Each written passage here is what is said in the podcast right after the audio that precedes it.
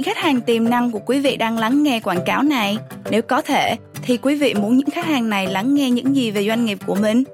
SBS là một trong những đài phát thanh đa ngôn ngữ nhất Úc Châu. Chúng tôi cung cấp nhiều gói dịch vụ quảng cáo, đa dạng cho tất cả các doanh nghiệp thuộc mọi quy mô lớn nhỏ. Đội ngũ bán hàng giàu kinh nghiệm của chúng tôi sẽ giúp quý vị thông qua một quá trình hoàn tất để tạo ra một chiến dịch quảng cáo thật tuyệt vời. Quý vị cũng có thể cung cấp sản phẩm quảng cáo mà quý vị đã có sẵn hoặc đội ngũ sản xuất của chúng tôi cũng có thể giúp quý vị tạo ra một sản phẩm trên hơn 68 ngôn ngữ. Quý vị còn chờ gì nữa? Hãy bắt đầu nói chuyện với những khách hàng tiềm năng của mình ngay hôm nay. Hãy gửi email về sales at sbs.com.au Quý vị đang nghe SBS tiếng Việt. Ground zero.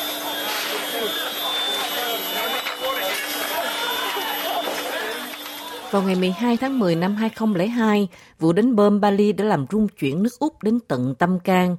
Hai ngày sau, Thủ tướng John Howard phát biểu trước Quốc hội. It was a terrible reminder that terrorism can strike anyone, anywhere, at any time. Đó là một lời nhắc nhở khủng khiếp rằng chủ nghĩa khủng bố có thể tấn công bất cứ ai, bất cứ đâu và bất cứ lúc nào. Không có nơi nào trên thế giới miễn nhiễm với chủ nghĩa khủng bố. Nobody anywhere in the world is immune from terrorism. Một tháng sau, các tài liệu nội các tiết lộ rằng Úc đã bị coi là mục tiêu khủng bố của Al-Qaeda.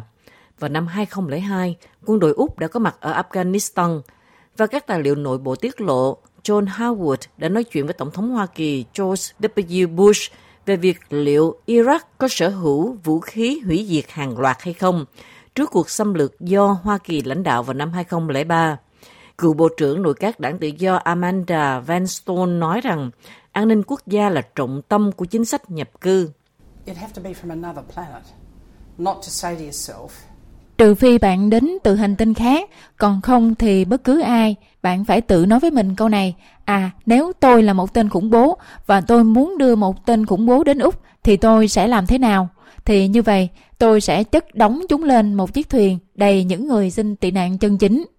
Đến năm 2002, chính phủ liên bang đã thực hiện giải pháp Thái Bình Dương, chính sách quay thuyền và thanh lọc những người xin tị nạn tại các trung tâm giam giữ ở Nauru và Papua New Guinea. Nhưng có những lo ngại rằng các thỏa thuận thanh lọc với Papua New Guinea và Nauru rất mong manh và sắp có thêm nhiều thuyền đến.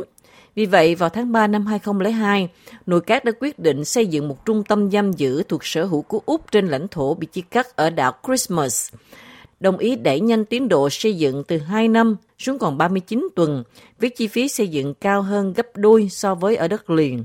Chính phủ muốn gửi một thông điệp rằng những người xin tị nạn muốn vào Úc bất hợp pháp sẽ không bao giờ nhìn thấy đất liền, điều mà nhà sử học David Lee nói là rất quan trọng đối với thành công chính trị của liên đảng.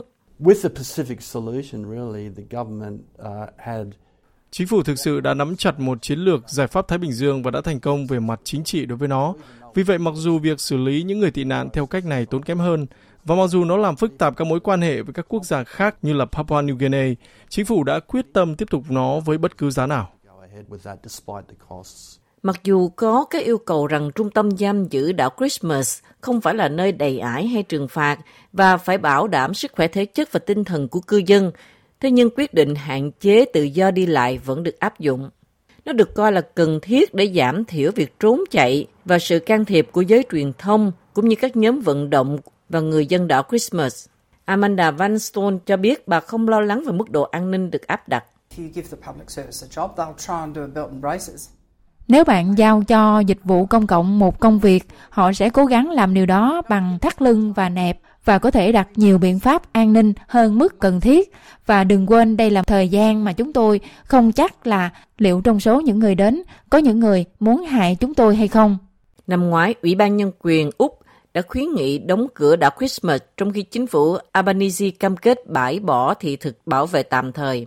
Và hiện thời thì chính phủ đương nhiệm vẫn tiếp tục hỗ trợ một chính sách giam giữ ngoài khơi. Like, share, comment. Hãy đồng hành cùng SBS tiếng Việt trên Facebook.